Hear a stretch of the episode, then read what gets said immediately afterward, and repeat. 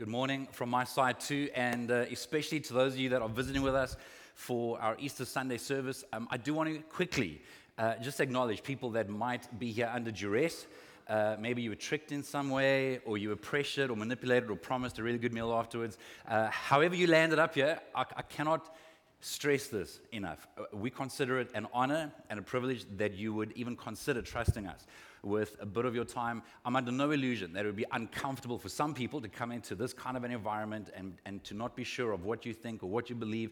Uh, maybe, you're, maybe you are exploring Christianity, uh, maybe you're not convinced of anything at all. And, and so there, there'd be a range of emotions, thoughts, and uh, comfort levels in this room. And so I just want to acknowledge that and ask you just to give us a few more minutes as I do my best to explain to you in a very short space of time what I believe Easter is all about.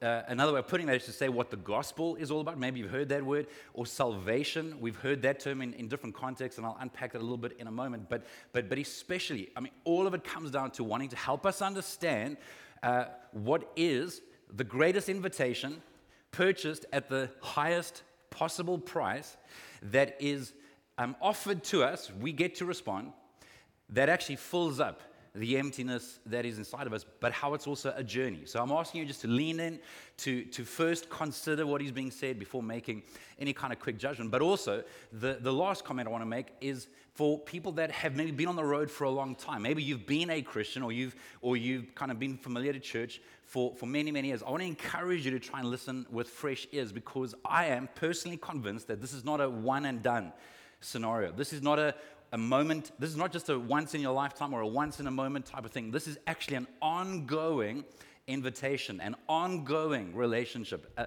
an ongoing uh, drawing and, and kindly inviting us to a life that actually becomes increasingly filled with healing, with wholeness, with freedom, with purpose, with peace, and love. And so when we talk about the beautiful empty, we yes, we are referring to the tomb which we celebrate being empty on Easter Sunday.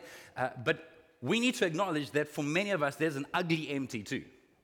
Uh, whether or not it's this whole massive chasm or whether it is uh, little parts of our lives. And the way we know that is when we, I think a lot of the time, we, it's the difference between desire and delight. It's, it's when we try and feed desire, so we try and feed our, our appetite. So, so there, there's this craving, and we all have appetites. It may look different for different people, but we all have certain appetites that we try and medicate or stimulate. And it does work for a while. If, if, if it didn't, we wouldn't turn to it. But if we're honest with ourselves and if we slow down enough and reflect enough, we find that a lot of the time, in fact, most of the time, if not all of the time, it actually leaves us wanting more in the sense of we're not satisfied, and so we, and so we actually have an even greater hunger. Like, like it's, it's actually leaving us a little bit frustrated, a little, a little dis- dissatisfied, not in a healthy way. That's, that's when we're just, just trying to feed our appetites, just trying to feed our desires to fill what could be a numb empty, um, a desperate empty, an ugly empty. But then there's something that I want to refer to as delight, which is when we're actually allowing God to lead us into a way of life. It's not just a decision, it's actually a following in a way of life that actually increasingly brings delight, which actually leaves us satisfied. It actually leaves us content. It actually leaves us increasingly filled. And that, I believe, is the difference between what us as Christians call the gospel and what really the rest of the world would maybe call religion or philosophy of life. And, and it's completely understandable. It's just that to oversimplify it, all other religions and all other philosophies is what we have to do to come to this place of full realization or, or full satisfaction, or a lot of religions are about how we need to build our way up to being acceptable and good enough to God so that He will accept us. And that is the complete opposite to Christianity, which is why it's so often scandalous and why it's so often actually a little bit offensive because we want to be able to pay, we want to be able to contribute, we want to be able to earn. But what is so radical and what is in some cases scandalous when we really understand the message of Easter, when we really understand what Jesus has done for us, is that it's actually quite scandalous and, and in some cases uncomfortable for us to consider that something so big, which means, so by that I'm referring to the death of Jesus on the cross, paying for our sins so that we can't, we have nothing further to add. We have no, there's nothing more that we can do to, to contribute to that forgiveness that was purchased on the cross, for us to actually accept that. It's, a, it's, it's quite a radical idea when you think about it. And so, what I want to do is just use four little phrases that actually helped me when I was first involved with children. I can't believe how complicated we can make it as adults. Yeah. I realized this when I went on my first missions trip, and I'm like, how am I going to explain this to villagers? Because, because I, had, I had increasingly made this complex in my mind and over philosophizing different parts. And then, I, and then I kind of like had this memory of how simple it was when we were trying to explain this to children. And it actually makes so much more sense. And I, a lot of us could spend more time in kids' church. Yeah. Just a side note. Like, there, there, there's a lot of helpful, in other words, they teach a lot clearer than what I do a lot of the time. Okay? It's a little bit simpler and it's just to the point. I know, I know, I know. So, it's under these four headings God loves me, I have sinned, Jesus died for me, I have to choose to follow him. Now, if you'll bear with me, allow me just to unpack each one very quickly. The first being that God loves me. Way too often, way too many people, Christians included, start with, You've sinned. Which, which the implication, the implication of which is that you're bad, you're ugly, you're dissatisfying, God's probably pretty muff at you, and, and I can understand that, but that's not actually where the story begins. The story begins with God's love for us. He created us, it was intentional, it was in order to have relationship. It starts with love. I would argue that God loves you more than you would ever today hope. It's so hard for us to imagine Him loving us that much and not feeling like, like that would be unhealthy, like we could take advantage of that. I would argue that when we realize how much He loves us, we don't want to take advantage of anything. At least we don't want to take it for granted, we don't want to abuse it. Our hearts are actually melted and we, we actually want to trust more and we want to surrender more. When we, if, you, if we only knew how good God is, if we only knew how much God loves us, I think it'd be so much easier for us to actually choose the path that leads to life in the sense of, okay, God, I want to delight in you versus just trying to satisfy every craving, every desire that I have. It starts with God loves me. Even the very first account of humans recorded in the Bible, they were the first humans made, Adam and Eve, when they chose to reject God's one and only condition. And in case you have any judgment towards Adam and Eve, if it wasn't them, it'd be me. It'd be you, right? It's like, don't touch the wet paint. Like, like we just, we just, like, what are you keeping from me, right? There's just something in us. When they did this, Again, it can so easily be communicated as though they had to grovel and make their way back to God, and that the story is about people making their way back. The Bible's not about people making their way back to God. The, the whole meta narrative of the Bible is about God trying to reach out to people. And so, even at the very beginning in the Garden of Eden, when Adam and Eve rejected God's beautiful plan, they didn't go looking for him, he went looking for them. He went looking, well, when I say looking, I mean I use that term in inverted commas because he knew where they were. Maybe you've realized that when God's looking for you, it's not because He doesn't know where you are. When He calls out to them, it's not because He doesn't know where they are. It, it wasn't for His benefit, it was for their benefit. And I genuinely do believe that ever since then, God has been, because of His love, He is motivated by love, nothing else. Because of His love for us, He's been calling out to people ever since, and it's more for our benefit than for Eve for years. When he says to Adam and Eve, Where are you? I think that's a really, really helpful question for us to even reflect on. Where am I actually? Obviously, I'm not talking literally. If you don't know where you are, you've got way bigger problems. Okay? But where are you in your life?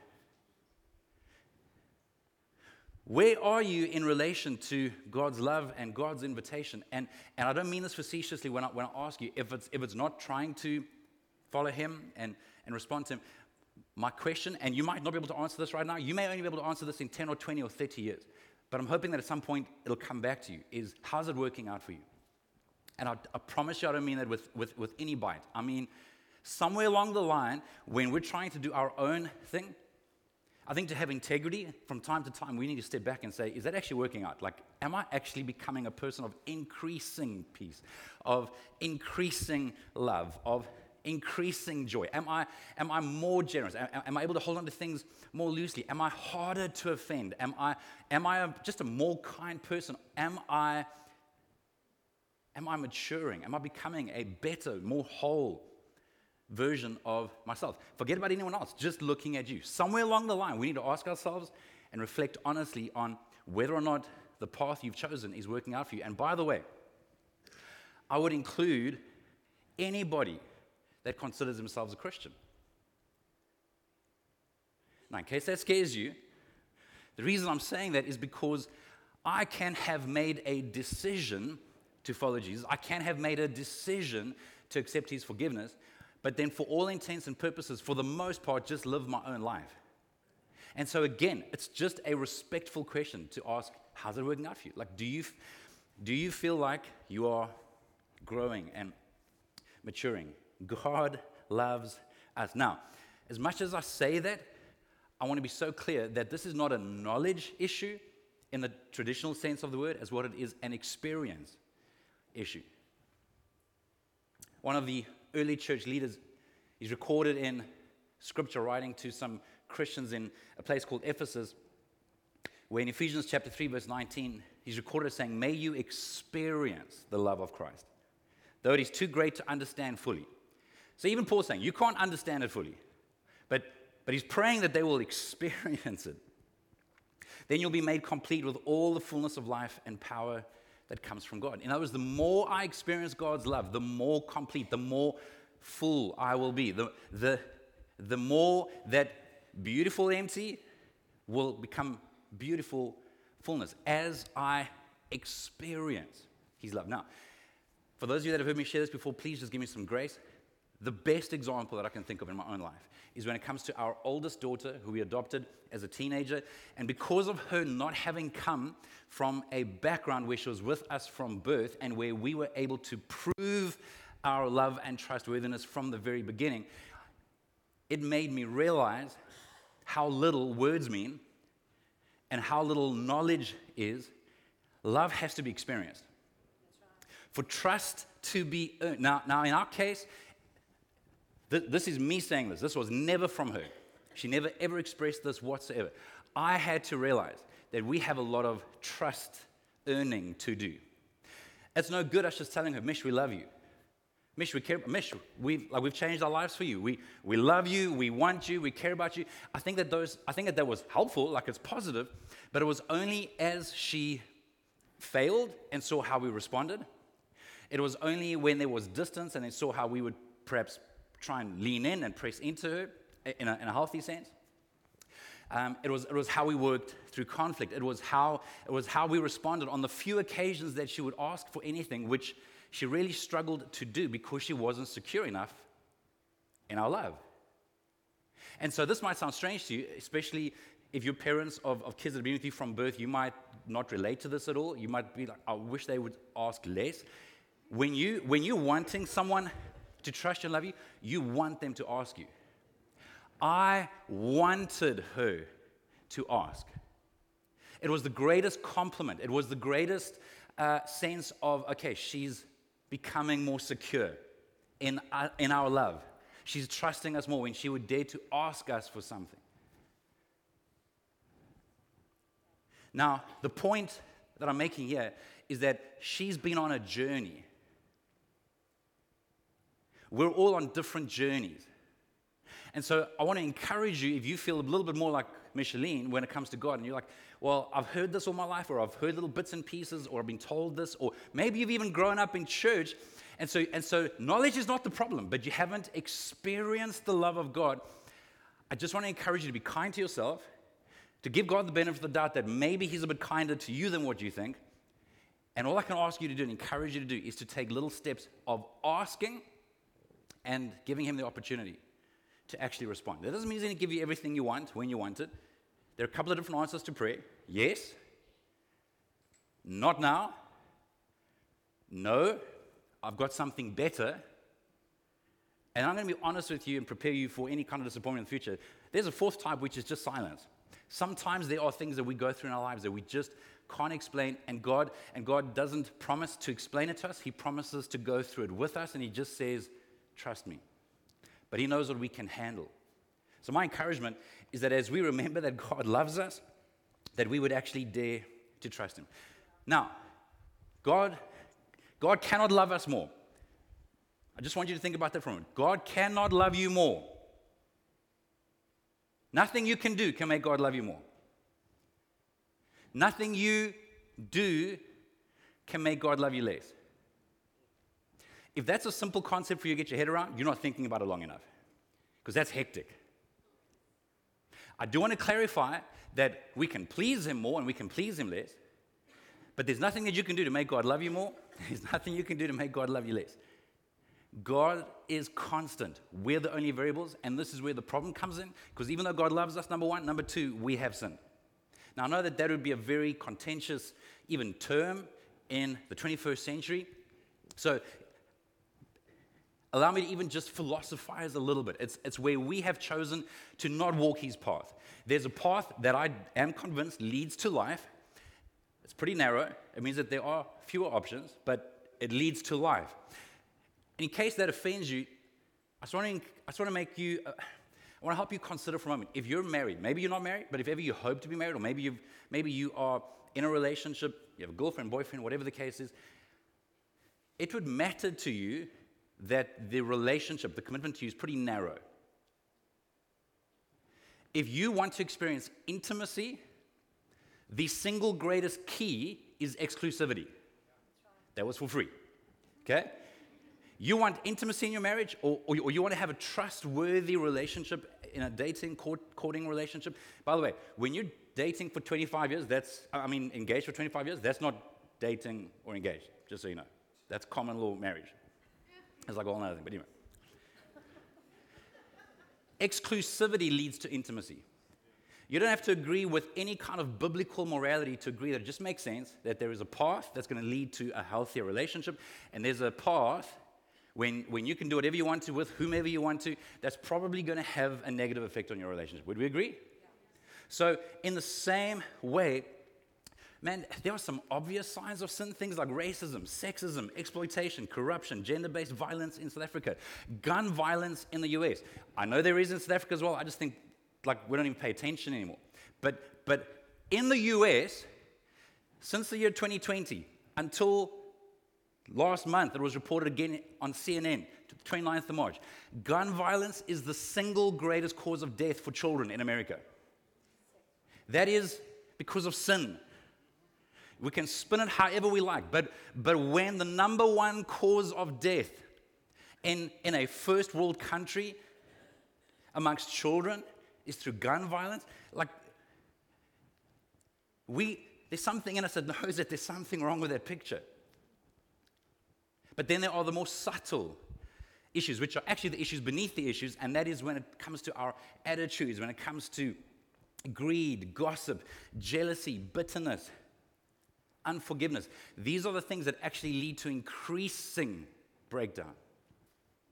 It affects our relationships, affects our families, which in turn affects so many other things with us. When God calls us to to a way of life, it's because it is a way that actually leads to life. And when we reject it, Adam and Eve literally they had one thing to not do. It's like you had one job, guys. One job. Don't eat from that tree. They already knew everything that was good, by the way. It's interesting that, the, that it was the tree of the knowledge of good and evil. Like they already knew good, they knew God. Isn't it amazing how we have this curiosity to the other side? Like, I'm just curious, I'm just interested. And that's, again, that's our human nature. That is understandable, but that leads to separation from God. We have sinned. And by the way, I think that the real issue, the, the sin beneath the sin, if you will, it wasn't about eating a piece of fruit, guys. Just so you know. It is about actually trusting God's way.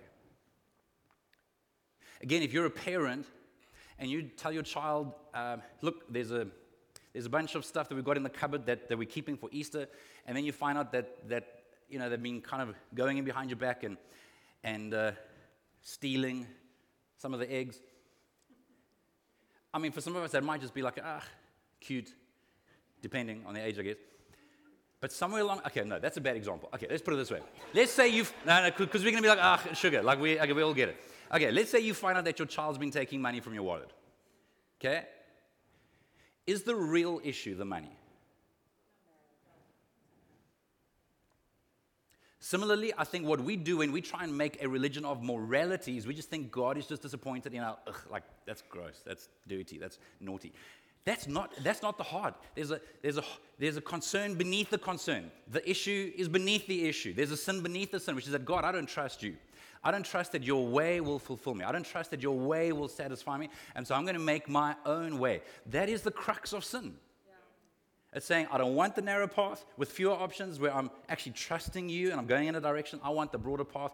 And, and the thing about God is, you're allowed. Like, we have a choice. But then we have to obviously take some of the consequences. So God loves us. We have sinned. Number three, Jesus died for me. This is a this is a radical, and if it really sinks in, I believe life changing thought. The fact that Jesus died for me. One of the most powerful passages of scripture in this regard is found in Romans chapter 5, verse 8, which says that God showed his great love for us by sending Christ to die for us while we were still sinners. While we were still sinners. While we, in other words, before we cared, before we were repentant, before we asked, before we didn't ask him to do, no, no, no. He loves us. And, bec- and when, when, when we chose to abuse that love, He made a way for us to be restored to Him. And even though it is completely free, you can't add anything to it, it came at the highest possible price. The suffering, death, the suffering, separation from God for, for a little bit on Easter Friday when He was on the cross, because He was, he was forsaken for a while because of taking on all the, the world's sin. So there was, a mo- there was a time that he was separated from the Father, first time in eternity. He suffered, he was separated, and he died. And the good news, of course, is that he rose again in order to pay the debt that we owed. Now, again, you might think, well, if God loves us, why, why does someone have to pay? Again, at the risk of being a little bit over, overly philosophical, Nothing is free. Nothing. You're sitting on a chair that someone paid for. You're sitting in a building that someone paid for. We're enjoying air that people have paid for. Perhaps one of the greatest examples for me recently is someone that I love, someone that's very close to me in my life, where has faced many, many battles, uh, personal challenges, etc. And, and a lot of those choices landed him up in hospital for the better part of the last six months. Now, we're talking since the end of September until being discharged yesterday and busy recovering. I have no idea what the hospital bill would be, but it wouldn't surprise me if it's in the millions. But it's free. He hasn't paid a cent. But someone has.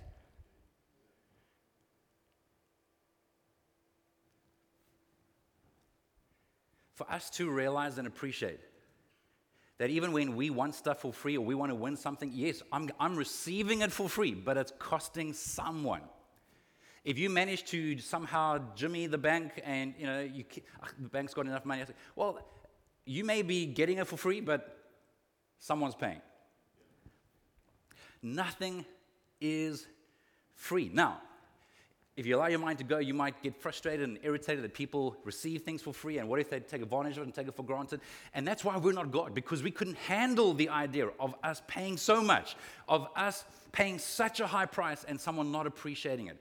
And so that's why we naturally want to use guilt to motivate someone to then change their lives because there's been such a high price. But even then, that's not God's heart. It's not about guilt, it's about gratitude for me to realize, okay, hold on, I have pretty much my entire life lived off of other people. You can try and manage that, that guilt and tension, and maybe people use it to manipulate you, or you can say, okay, hold on. Hold on. I have a lot to be grateful for. God, help me to respond with a simple step with whatever I can. When we realize how outrageous the gift is, it shouldn't feed guilt in us, it should actually feed gratitude in us. Which then brings us to the fourth and final idea, which is that I have to choose to follow Him. God loves me. I've sinned, which means that I've pushed, my, I've pursued my path, pushed Him away. Jesus died for me to make a way for me to be reconciled. But then I'm left with a choice where I have to actually choose to follow Him. Jesus said the following in Matthew 16, verse 24. Jesus said to his disciples, If any of you wants to be my follower, you must give up your own way, take up your cross, and follow me. We actually have to give up our own way because there is a way of life. There are a lot of ways of life that leads to death, and then there's a way of life that actually leads to life. And it's a choice that we have. We cannot earn anything, we can't deserve anything. No, no, we can only respond. We can only respond to the kindness and the grace and the love of God. In fact, sometimes I try and make it as simple as two ideas. We have to accept forgiveness and we have to choose to follow. Yeah. It's, you can't do the one without the other. You can't follow him in the hope that that's going to lead to salvation. No, no. We have to accept this free gracious gift of forgiveness, and we realize that only God can give me the power to actually follow Him. But at the same time, we can't think, well, okay, thanks, Jesus, peace out, like, great, yay. And then I just keep living my own life. Well, then, then I've got to question whether or not I've actually accepted. I think that when I accept this gracious gift of forgiveness, it starts to do something in me. And the more I respond to it, the more it does something in me. But it is a journey. I'm going to warn you. Just like I said with, with our daughter, it, it has been an ongoing journey. She's 28, it's still a journey. It's okay for it to be a journey. But I want to encourage you that we have a choice to make. I'll say what I said at the very beginning salvation is a once off experience, but it's also an ongoing experience. The reason I say that is because even that term salvation is used in the Bible interchangeably. So, in, in, in our English translations of the uh, Greek New Testament, we use different words for the same original word depending on the context. So the word salvation can mean, yes, you're being delivered. Spiritually, you are, you are set free, you're a new creation, you now actually have the power to please God. But it can also refer to healing. Salvation can also refer to being healed. You, your soul is being healed. Your identity is being restored. Which, by the way, next week we're starting a series on identity because I don't think that we should focus on issues as much as identity. Our identity influences our issues. And when we realize who we are in God, whole another story. Let's come back next week. So, so salvation refers to healing, to deliverance, to being made whole. It refers to freedom. And just like this idea of, of the tombstone has been moved, we still have a choice whether or not we're actually going to walk through. We've been set free. I have a choice whether or not I'm going to walk in that freedom. God loves me. I have sinned. Jesus died for me. I have to choose to live for him. It is a choice. And I want to conclude by reminding us that if we recognize how good God is, how kind God is, the price that He's paid for us, I think that it will stir up, it'll stimulate a response in us. I want to conclude with showing you a quick little clip. If you've watched this movie before, then, then you will remember the team doesn't have to come up just yet, guys. You fine? so sorry, guys. We're nearly done if you've watched the movie Saving Private Ryan, uh, you'll remember that, that Matt Damon's character is one of uh, four sons. Three of them have been killed in the war already. The military becomes aware of this, and then they send a platoon out at the cost of their lives to go and find him and bring him back home. They're saying, like, this family's lost too much already. Like, we, we can't, we can't risk them losing another son. So Tom Hanks plays the character, uh, who, the captain who leads this platoon. And, and in the end, most of the guys lose their lives, and so does Tom Hanks at the very end, just before Matt Damon's character is. I mean, sorry if that's a spoiler alert, but that's from like 20 years ago. If you haven't watched it yet, That's on you. and so I just want you to pay attention to the very closing scene of this movie.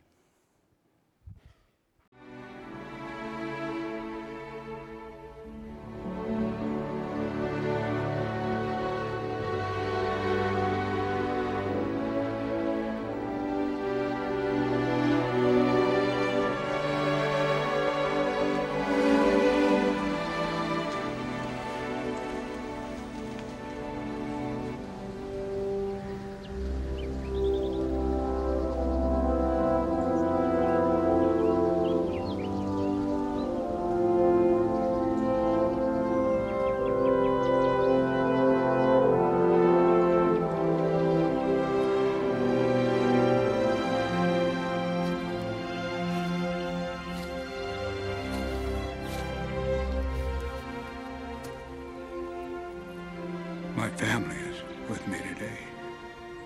They wanted to come with me.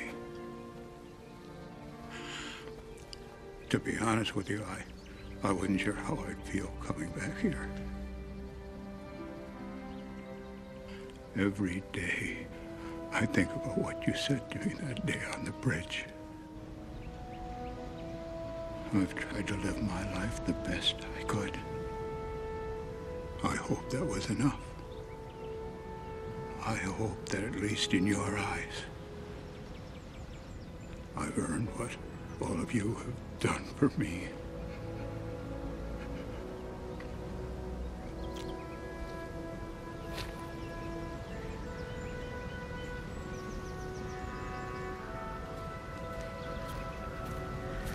James. Captain John H. Miller.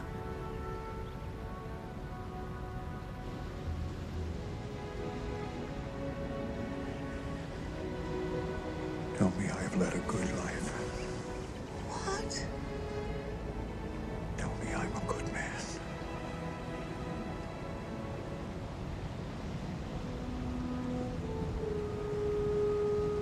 You are.